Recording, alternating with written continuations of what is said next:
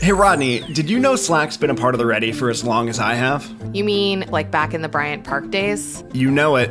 Even when there were only a couple of us working out of a cafe in Midtown, Slack is where we came together to tackle the future of work. Over eight years later, we're fully decentralized across eight time zones, and we still do it all with Slack. That's right, because it's the AI powered platform for growing your business, keeping your teams connected, and making work legitimately simpler. Now you can get up to speed on a new project with one click summaries or find exactly what you need when you need it with an AI supercharged search function.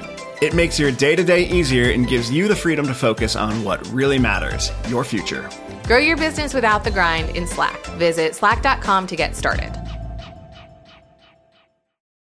And like many things in the Ready's history, like we tried it one way, then we swung too far the other way, then we swung back to the first way, and now we found an in between way. I've coined a term for that flip flop mm. phenomenon, and I call them USB problems you put it in one way, doesn't work. Put it in the other way, doesn't work. Turn it around, it works. Hey, everybody, welcome to the show. This is Brave New Work, a podcast about reinventing our organizations and the search for a more adaptive and human way of working. I'm Rodney Evans, and I am joined by my favorite co host, Aaron Dignan. Hey, hey, hey. On today's episode, we're going to talk about our recent retreat in New Orleans and how to have a badass offsite. But before that, Aaron is going to run his first ever check in round. First ever on the podcast, 10,000th in real life. Yeah, it's, I feel a little nervous energy uh, having to bring this Don't to the mess table. This up, yeah, man. I'm not stakes. going to. I'm not going to. We're going to check in as we always do. So, our check in question for today is if you had a time machine, what year would you visit and why? And you should start because I'm putting you on the spot as the facilitator of the check in. Okay. I would go to visit 1967. there was a tour put on by Stax, the record label that featured a lot of recording artists who I love. But mm. my favorite combo was that Booker T and the MGs backed Otis Redding during the ah. Stax tour. And the recordings from some of those shows are unbelievable. And so I would go to 1967 and I would make a martini and I would go to one of those shows. Amazing. That actually sounds fun too. I like that there's a martini involved and it feels sure. very swanky. I'm going to go, let's see, it's 2021. I'm going to go to 2200. Oh, dang. Yeah. And the reason is I like it's far enough out that either we've gotten our shit together or we've totally trashed the place. Do you know what I mean? Like twenty one hundred is going to be right in the shit, so that's not the answer. But twenty two hundred is either going to be like, oh my god, everyone's meditating and floating, or uh oh, everything's on fire. we really screwed it up. So I would want to learn which it was and why, and then come back with that knowledge. I think I could sleep better. Is it weird that I didn't even think for one second about going to the future? No, it's it's apropos of both you, me, and our relationship that tracks. So today we're going to talk about the next level retreat. A lot of folks are trying to gather for the first time since before this whole pandemic thing began. We're getting a lot of questions from people in the universe about how to do that, what to do, how to reconnect, etc. And also, we might have touched on this once before. So let's just start with did we already do this episode and how is this one going to be different? that was my question coming in. And I think what we did before in the previous retreat episode was talk a lot about how to do a retreat, how to do your retreat, some lessons and principles and ideas that could take what you're already planning to do and take it to a slightly higher level of satisfaction and, and engagement. But I think this episode is going to be about what if it was a blank sheet of paper? What if you had an unlimited set of options and budget and everything? How would you do it if you were going to do the absolute best spectacular retreat, which we try to do every time that we dust yeah. it off. So that is where we're going to go. And and maybe to start, can you talk a little bit about what you think takes it to that next level? So what are the things to think about or shapeshift from we're just going to do a friggin' offsite to we're going to do something that is truly next level? Yeah, it's the convergence or the balance of two things. It's a polarity, like always. On one side of that balance board is getting people's needs met. So Mhm. we collect user input on what people are looking for at retreat as we're designing it. We don't just design in a vacuum. We try to pay attention to that. And you're talking about a large group and you're talking about an emergent the the the, the overall experience is an emergent property of group dynamics. So Mhm. there's what the people say they want, and then there's also sensing what is missing, What's or what happening. we need, or what's actually happening. And so to me, what makes a next level retreat is the designer is tuning into both of those things so that the users don't feel like, well, hell, nobody even listened to me. yeah. And we don't just walk away with it being like, well, everybody asked for french fries and they got french fries, so we're good. But we have something that feels more transcendent than that. It's funny actually because as soon as you said that it's about a polarity, I, I zoomed out and actually I think it's about a bunch of different polarities. Like Mm. actually, maybe great retreat design is balance of a bunch of things. Because one of the ones that came to mind for me was I think generally out there in the world at large, you're either having a like rewarding, relaxing retreat where it's like, let's treat everybody great because they really punched it in this year. So that we're, going to go to Hawaii and relax. And then it's just a nonstop party, right? Yep. Or it's this is a serious down to business retreat. We're going to get shit done and like make plans and do strategy. And it's not going to be fun and it's not going to be expensive.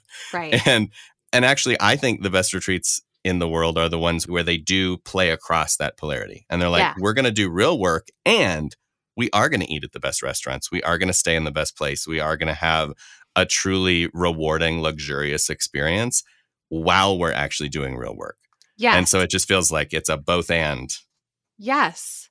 And while we're doing real work, I mean, this retreat felt incredibly dense to me and Mm. incredibly productive in terms of what we got done, but there was still a lightness about it. I Yeah. mean, you know, we were talking earlier in in a breakout group that I was leading around our essential intent, which we can talk more about.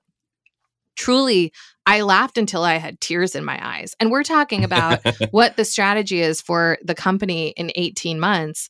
And it was like a very fun Yeah. and funny and generative thing. And those things don't need to be mutually exclusive. It doesn't have to be either we're in cell G18 confirming this number or we're drunk on the Lido deck. Like there is Right. a way to do both. Yeah, I agree. And I think there's a geography component to this, perhaps, that we can get into uh, a little bit later on. But when you think about planning, the place you choose has a resonant frequency. And Mm, so if you go somewhere that is extremely on one end of the spectrum, you can assume that people are going to start to take on those characteristics. So I mm. think I think planning for next level retreats goes to a, a whole new layer of consideration in what's going to happen, where it's going to happen, how we're going to steer, what's full, what's not full. It's just more considerate than th- sort of tying one on. So let's start there because there's a lot content wise that I want to talk about in terms of how we thought about the agenda and what we did. But before Allie and I even got ourselves introduced ourselves or invited ourselves into the mix of that, you and Sarah were hard at work in terms of site location and logistics and overall experience. So, what are the things that you're thinking about for somebody who's trying to plan a retreat for, you know, five to 50 people? What are you pondering? What, what's the frequency that you're looking for? Yeah, that makes sense.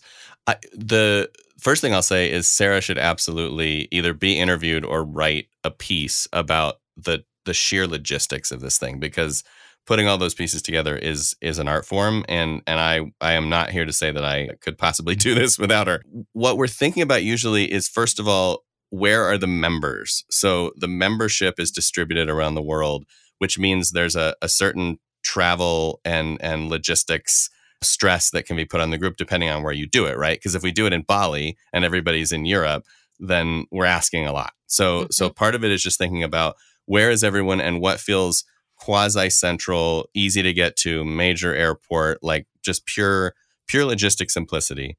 And then you got to think about seasonality because where everybody's coming from, they may be experiencing different seasons and wherever we're going, there's going to be weather and so that narrows your scope even further if you're looking in March versus looking in December. Where can you be within that scope? And then you're starting to think about what I was just talking about, which is the tenor of the city itself. So, what is it? We were in New Orleans. I'm not surprised there was lightness because it's the big easy. Mhm. Like the vibe of the city is relax, you know, Yeah. have a drink. And so, of course, it's really hard, I think, to get all amped. Whereas I'm sure if we had done it in Manhattan, the vibe would have been a little bit more go, go, go, go, go, Mm-hmm. you know, because that's the that's the frequency there. So I think you have to start to think about, to your point about what we need versus what we say we want, what's needed energetically for the group at this moment in time? And and how do you complement or contrast the vibe of the group with the place that you pick? And then you go into the actual planning which is like now we have a place and a time but how do we make the most of this location and so you're thinking about the venue and the space that you're going to do the work and the activities and, and extracurricular things that you can layer on, and then restaurants. And then right now with pandemic, we also had to do an entire planning session around safety. Mm-hmm. So every room that we booked for restaurants had to be a private room or outside. And every person had to be, you know, COVID tested in the morning. And getting those COVID tests was not easy. So I think basically you zoom from out to in, but each layer is thinking about how do we complement or contrast the needs and the energy of the group with the right combination of things. Mm-hmm. Yeah. Yeah, I love that. I think you guys did a great job. So we're we're mentioning a retreat that we just had that we feel went pretty well, and I think was it kind of exemplified our philosophy. Will you tell the listeners a little bit about what happened and where it was and how like what was the vibe? Yeah. So uh, we stayed in a beautiful hotel in the warehouse district called Maison de la Luz. It was uh, great for us. It's very aesthetically a thing that many of us enjoy. and we had the bar of that restaurant as our workspace all day, every day. Again, because of COVID, the fact that we didn't have to get cars or Ubers to another location and the fact that it was just ours and there weren't other people coming in and out was especially important. It was also just a, a really pretty space. I wished that it had had outdoor space because we had some really nice weather while we were there and it was a bit tricky to be outside. But in general, hotel was great. That was great. Another thing just to think about that you and Sarah probably did is especially in times like this where we don't necessarily want to be mixing it up with the public because of safety reasons it was a smaller hotel and it had some really nice public spaces that we could all use and gather in. So it wasn't always like oh if we want to have a drink we need to all go to this crowded bar somewhere else. It was like it had a big living room that i never saw someone who wasn't us in. Yeah, I mean we were two thirds of the guests. yeah so having you know staying somewhere that you you have the run of the place and the place has nice public spaces for breakouts or for smaller team meetings or whatever was awesome and then, you know, we had some amazing dinners as we always do. And then my personal favorite evening, obviously, was going on a riverboat, learning to play craps, we did it. hearing good music, drinking Miller Lite, swing dancing with my friends. It was great. Spectacular. I think one piece of advice that I would offer to founders, executives listening who are are thinking about the money component of this, as someone that has done about 45 of these, where where it kind of in one way or another comes out of the pocketbook, is it's just worth it. Like you should treat retreat planning the way you treat Christmas shopping. You are investing in a ritual and a happiness and a connection that cannot be quantified. And if you half ass it, it shows. And if you go all the way, you will not feel the burn the way you suspect that you will, because the net impact of having this kind of gathering in a remote company over time is a greater level of performance anyway. So I just feel like if you can afford it, and I know some people are running nonprofits, some people are, have different budgets, that's fine. But whatever your budget is, use it. Yeah, absolutely. And and the one other thing I would say, I I've been around enough of these things planned by people who are not us to know where the corners get cut. Mm-hmm. And usually there's a narrative of like, well, a sweatshirt's a sweatshirt and a hotel's a hotel and a dinner's a dinner. Who cares? Yeah. But but a thing happens, especially if you're a remote first company or if now you're doing some shitty version of hybrid work. A thing happens when you're all together and someone has really sweat those details where even if in the moment every single person or even the majority of the people aren't really paying attention, the overall feeling that is carried away and like the goodness that comes out of that is not quantifiable. So, like yesterday, I was going to the lake and I grabbed the recyclable bag that our stuff had been in, Mhm. and it like has this really lovely poem on it that I had not read at retreat, and it's like a very high quality bag. And I was just and and it related to the theme of the retreat and to the pin that you and Sarah picked, and I was just like, oh, it's the thing that keeps giving. And so yeah. I'm only saying that because I've certainly been in enough places where it's just like, ah, does anybody really care about that? And the truth is that in the moment, no. And in the longer term and in the aggregate, you can't really know what those kinds of gestures mean to people. No, you can't. And for a lot of us who are working remotely, who are distributed, who are heads down, we're not necessarily traveling to nice hotels. We're not Yeah. necessarily having nice meals. A lot of people who are working in your company just may not be able personally to to make space for that kind of stuff in their life. And so when I had a, a member at a recent retreat tell me that it was the best meal of their life, Right. I was like, mission accomplished. Like Yeah. that's what I'm going for. Yeah. I am shooting for that. Yeah, that's amazing. So we did a couple of retreats virtually over the last year. And I was starting to feel like a little bit itchy about what we were doing in them and Mhm. being like, our retros felt long and winding. We would do some open spacey stuff, but they didn't always feel. I'll speak for myself. Like, I didn't feel like I really prepped for them because it was open space. But then having a group as big as ours spend an an hour of precious time being Yeah. facilitated by me in something that I prepped for like 10 minutes didn't feel quite right. And Yeah. so I just was like spidey sensing a bunch of things after our last retreat and then saw things emerging in the company and in the culture around needing some focus and needing some clarity and needing some constraints and like some real needs. And so Allie, my like forever partner in crime, and I basically just said to you and Sarah, is it okay if we help this time with the actual design of the sessions? And I wondered what you thought about that. I thought, thank God. Um, yeah, no, I, I think a few things were going on there that were converging and that ultimately made it a really ripe moment for the help. One thing is it's very easy, even if you take retreats seriously and make them a real ritual and do kind of lean in on them, it's just easy to get stuck in the motions where it's Mm. easier to repeat the format from last time the next time. And sometimes that's good because you've uh, you've sort of dialed in something that's really working.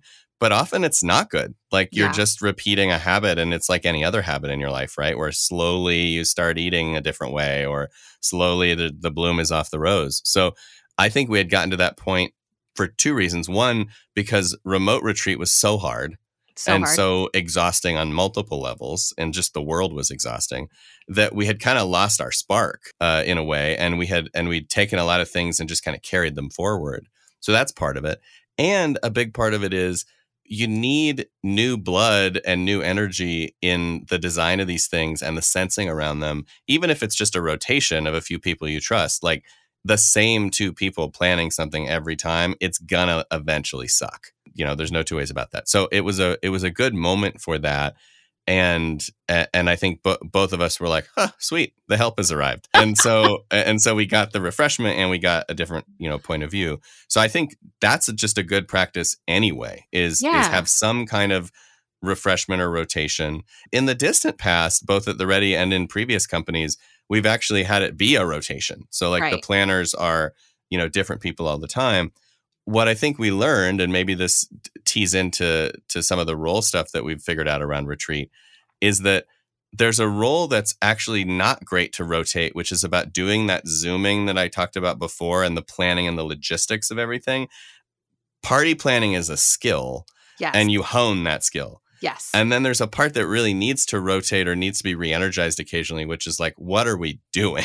yes. outside of where are we staying and and you know what are we eating and so i think we just needed more roles and we never really bit the bullet and did that Yeah.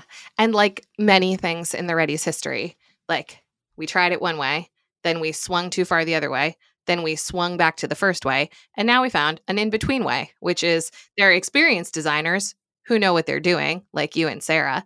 And then there are also org designers and facilitators who can plug in to sense what's happening in the system and what our design for the agenda could be and to help facilitate you know those sessions during the week. I've coined a term for that flip Mm. flop phenomenon, and I call them USB problems. you put it in one way, doesn't work. Put it in the other way, doesn't work. Turn it around, it works.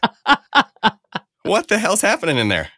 That's really funny. Yeah. So we had a USB problem around retreat design. And so, digging in, the two things that I want to talk about in terms of content are strategy and Mhm. initiatives. Okay. So, we did strategy work at this retreat. I don't think we've done strategy work at a retreat for a while, have we? As long as I can remember, basically, that kind of strategy work.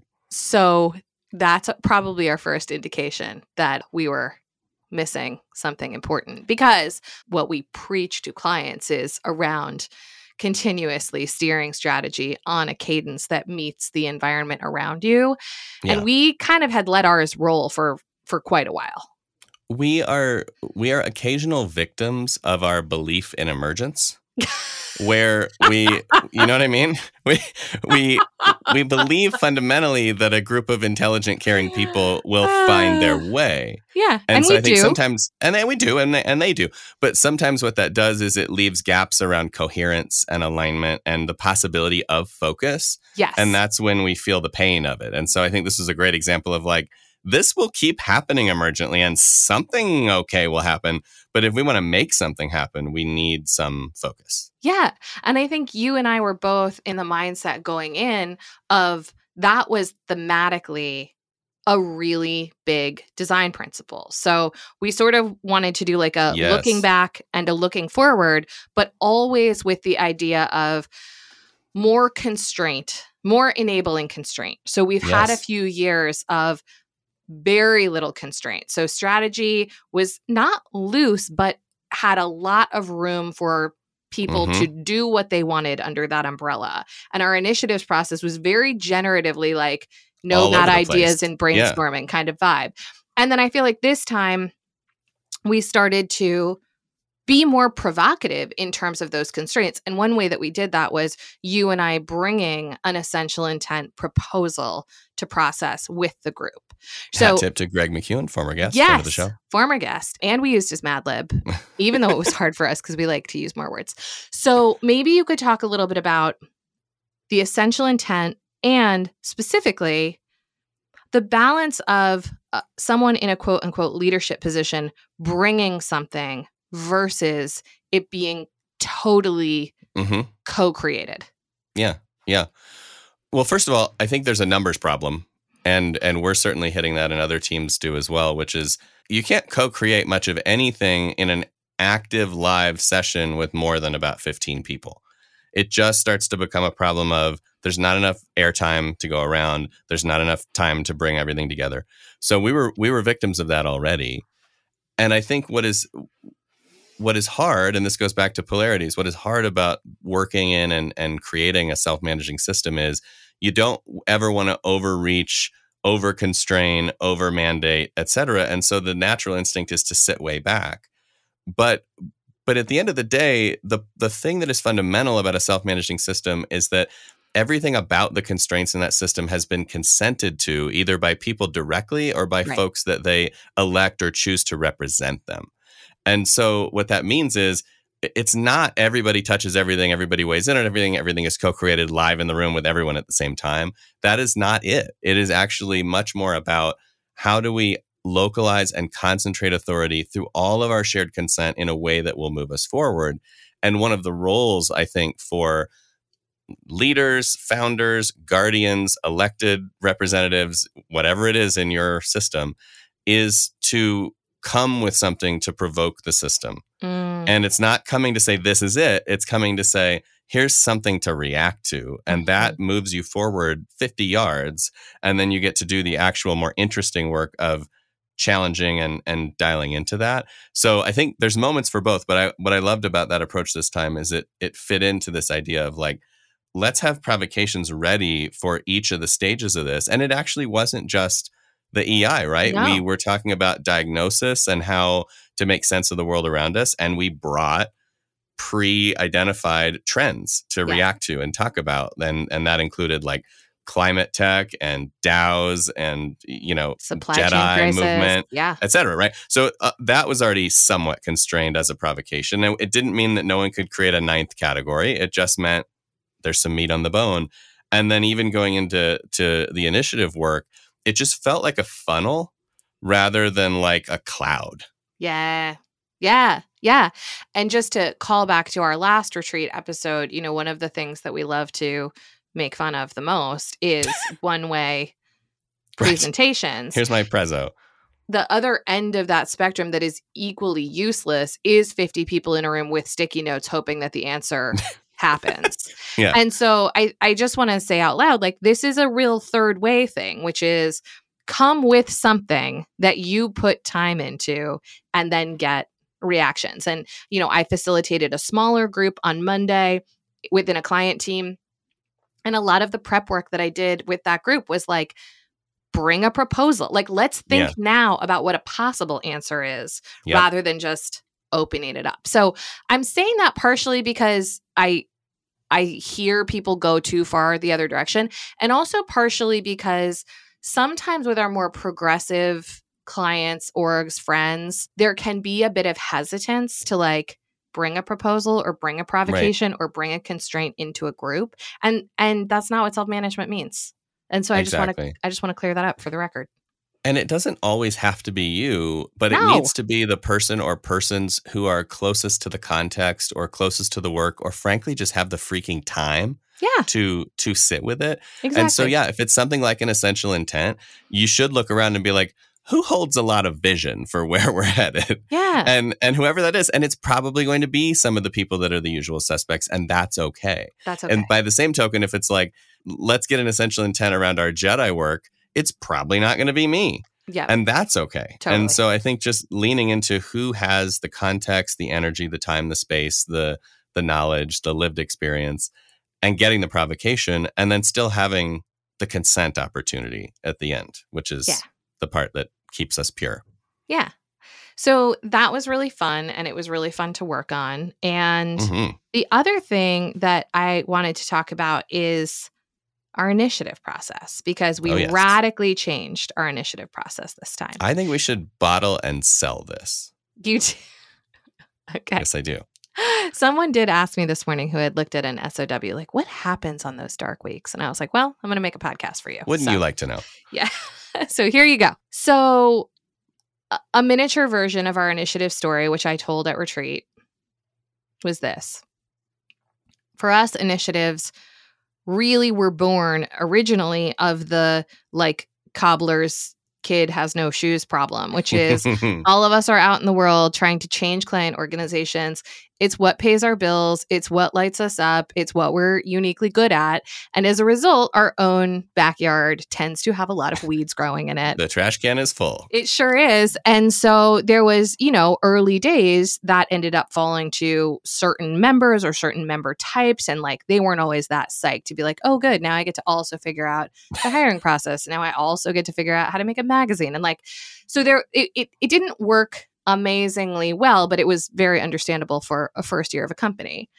And then we sort of started this process that was like, what are the extracurricular activities that we need in order to have a functioning OS ourselves, like the ones we are trying to create with clients? Yeah. And and I would argue that for a bunch of years, that was like very unconstrained and very abundant and very emergent. And so it was just like someone who wanted to do something incredibly lofty, like buy a company, like that could be an initiative. And then another ish- initiative could literally be like, I think we should get t shirts. And it was like, Mhm.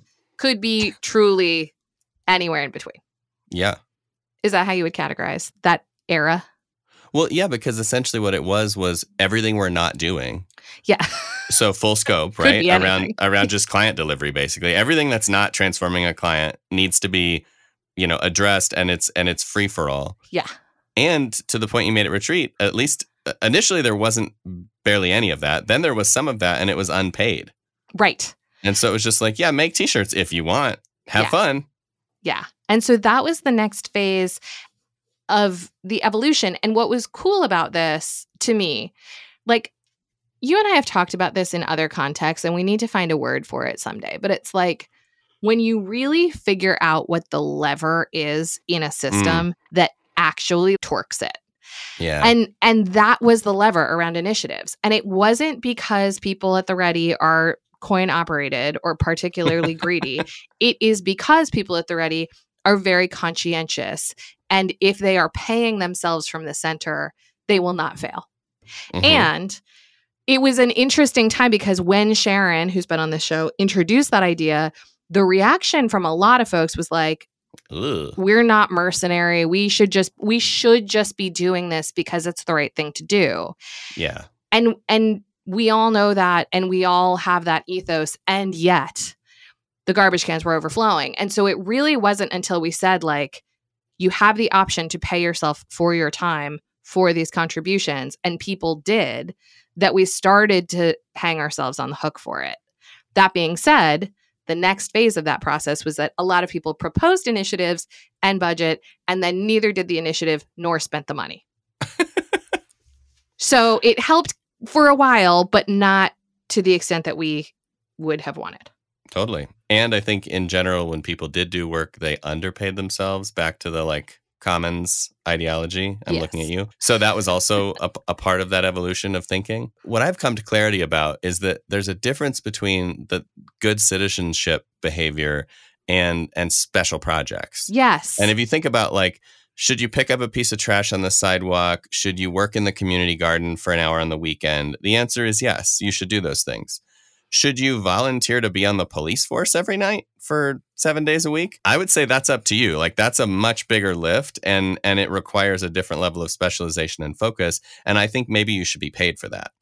And or in so, our case, should you like reinvent the OS of the police force? Because Right, that's what exactly. these initiatives ended up being, which yeah, is yeah, of course. you know, which is like, you know, what is the future of training? what is the Right. future of hiring? So what what was cool in that sort of evolution is that where where initiatives were paid and did work, several of them turned into real teams. Real Yeah, teams that exist forever, like a growth team and a hiring team and a training team. And that was rad. And that's basically how our structure has emerged. But this time we decided Hmm. way more constraint. Way more. No shit constraints. Yeah. Yeah. So I think what we decided to do was change a few fundamental things. The first was in the past, it was an expected responsibility of every member to participate in some initiative. Yes. And I think in the original case, we did that to pr- promote activity and action and behavior, but now it was needing to be released. Which is like no, no, no. A lot of people have much more important things to be doing. I mean, they're they're leading huge projects. They're they're running circles. They're doing work that is taking up all of their available time, and that's great. And we don't need any more than that. So that was one big shift. The second big shift was radically limiting the number of initiatives that we would take on. And I don't recall exactly how you constrain this, if it was preset to three or we just found our way there, but it was like going from 14 to like single finger counting in the room. And that was just an overnight change. I That said no pretty- more than five. We were going to fund five Mm. max. Right. And once we got down to probably, we probably had 15 proposals.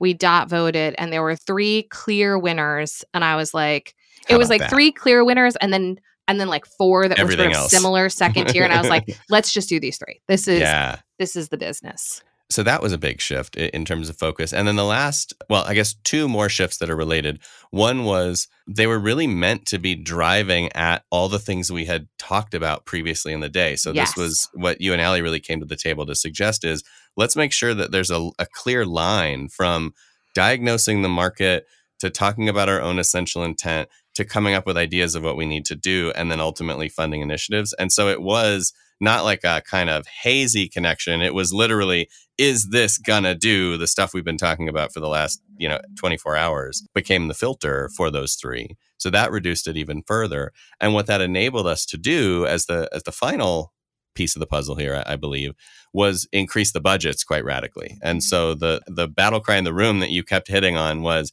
if it's not scary, it's probably not bold enough. Like it should be an edgy, game changing bet if it works out. Right. And and that means like if it's gonna cost five grand to do something or you're gonna go do a research report about it, Don't do it. F off with that shit. Go do that on your own time. You have authority to do that as a member. That's great. Do that. That's pre initiative work. Yeah. Maybe that'll manifest something that then is an initiative. Right. But don't place an initiative unless you're willing to place a bet that is, you know, the price of a very nice car or more. Yes. Yes. And two things about that. One is that really helped us get out of pothole filling work because Right. what I think we were able to emphasize that we haven't in the past is nothing precludes you from taking individual action and spending individual money to fill potholes. Right. So if you want a new whatever, you want a new microsite that costs 5 grand, just go do that. That you don't need Yeah. an initiative. Find a buddy and do it. just do it.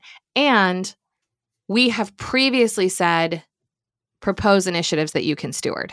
Mhm. And this time we really oriented to what are the big bets we want to make?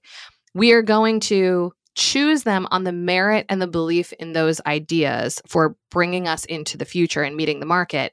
And Right. then we will fund them and choose a steward. Yeah. But previously, we sort of mooshed all those things all together. that together, yeah. And so it was hard to determine what got upvoted on the merit of the idea and what got upvoted because a steward that people believed in were like, I want to do this, which, you know, I think is just Hard to say no to, yeah. exactly. It's hard when when Rodney says like I want to sort out comp, people are like, well, we'll give her money for All that, right, you know. knock yourself out. Yeah. So I think those were um those were a couple shifts and I I feel like there are probably more traditional folks or folks from more traditional organizations listening right now that's like what is the version of this that we can do in my company that has a fixed P&L and that doesn't know how to do innovation and that doesn't have any flexibility to do anything. And so what would you say to those people? Well, even even in a highly budget driven and planning driven economy, there there still are buckets of money and there's still moments where where bets are made and placed. And so I think what I would look for is how much of the current process can we just morph to be more participatory in this way and more more strategy driven in this way and how do we separate the the ongoing operational budgeting and theater of running the company from actual initiative, bet making, game changing work. And that's the thing that the Ready has done intuitively. But we have circles or sub teams, however you want to define it. We have you know operational budgets and requirements things we pay for things that we have have ongoing funding none of that is part of this discussion because we take that at face value. And if those things are going to be changed they'll be changed through our governance process. So if someone wants to change the agreements about how much money the growth circle is spending on god knows what we have a place for that. Retreat and this moment of stepping back is about what are the bets that wouldn't happen? What are the initiatives that wouldn't happen if we didn't make space for them Mhm. so, what are the teams we don't have? So, in our case, like we don't have a huge marketing team. Right. So, we had an initiative come up this time that was about doing a campaign, a kind of a movement making campaign. There's no way that would have happened anywhere else in our day to day operations. Right. Perfect initiative. Whereas maybe if you're, you know, a huge Fortune 100 and you have a friggin' CMO with a $2 billion ad budget, that's not the initiative. yeah. Maybe the initiative is like a crypto investment or something. Who knows? But something that's outside of the purview of the day to day. And I think that helps a lot. So don't confuse this with your budgeting process. Go to your budgeting process and say, how much do we get to spend on radical innovation? And when they say 1%, 5%, 10%, whatever, say, cool, can I distribute that in a participatory way? Yeah. I love that. What percent should people be using on I mean, big bets? the, yeah, the, bets, wild swings.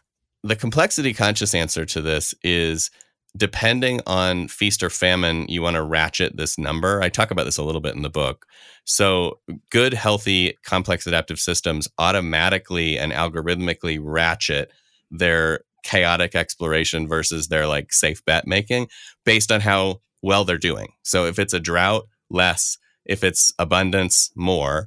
So I think tuning into your own P&L and your own position in in your market and saying, all right, how confident are we feeling about our position? The more confident you are, the more you should invest. And I think the range should probably be for initiatives, should probably be anywhere from 5% on the low end to 25 or 30% on the on the high end of Love free it. cash flow. Of free cash. Yep. Awesome. So we also in this retreat diversified our facilitation approach and I think also just brought some different styles of facilitation and, and group dynamics to the table.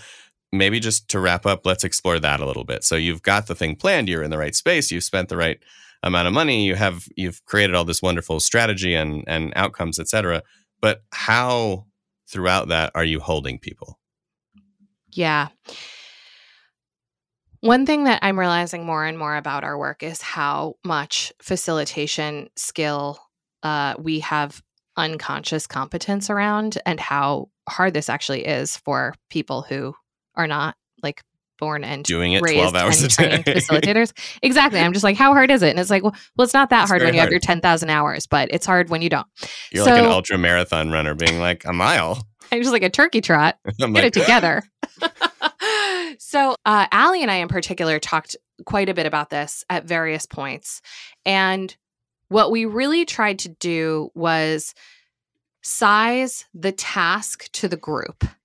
And what I mean mm. by that is for initiative creation, for example, what that required was reflection on the previous day's work, writing a Notion page, time to think, etc.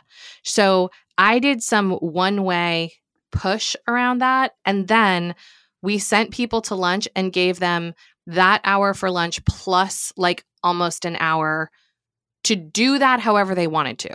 And what that looked like was some people went to their hotel room and thought and wrote, and some people gathered for lunch and wrote something together. And some people probably just screwed around like I did because they weren't proposing an initiative. But the idea was like, don't try to do that in a big group. We're not going to propose initiatives in a big group. That is a singular or duo or small group activity. So let people self organize around that. There were some things that it felt very important to do as a large group. So we did some structure work on the last day that involved some elections we're not going to do breakouts for that because it's important that we're sensing into the changes that we're making together.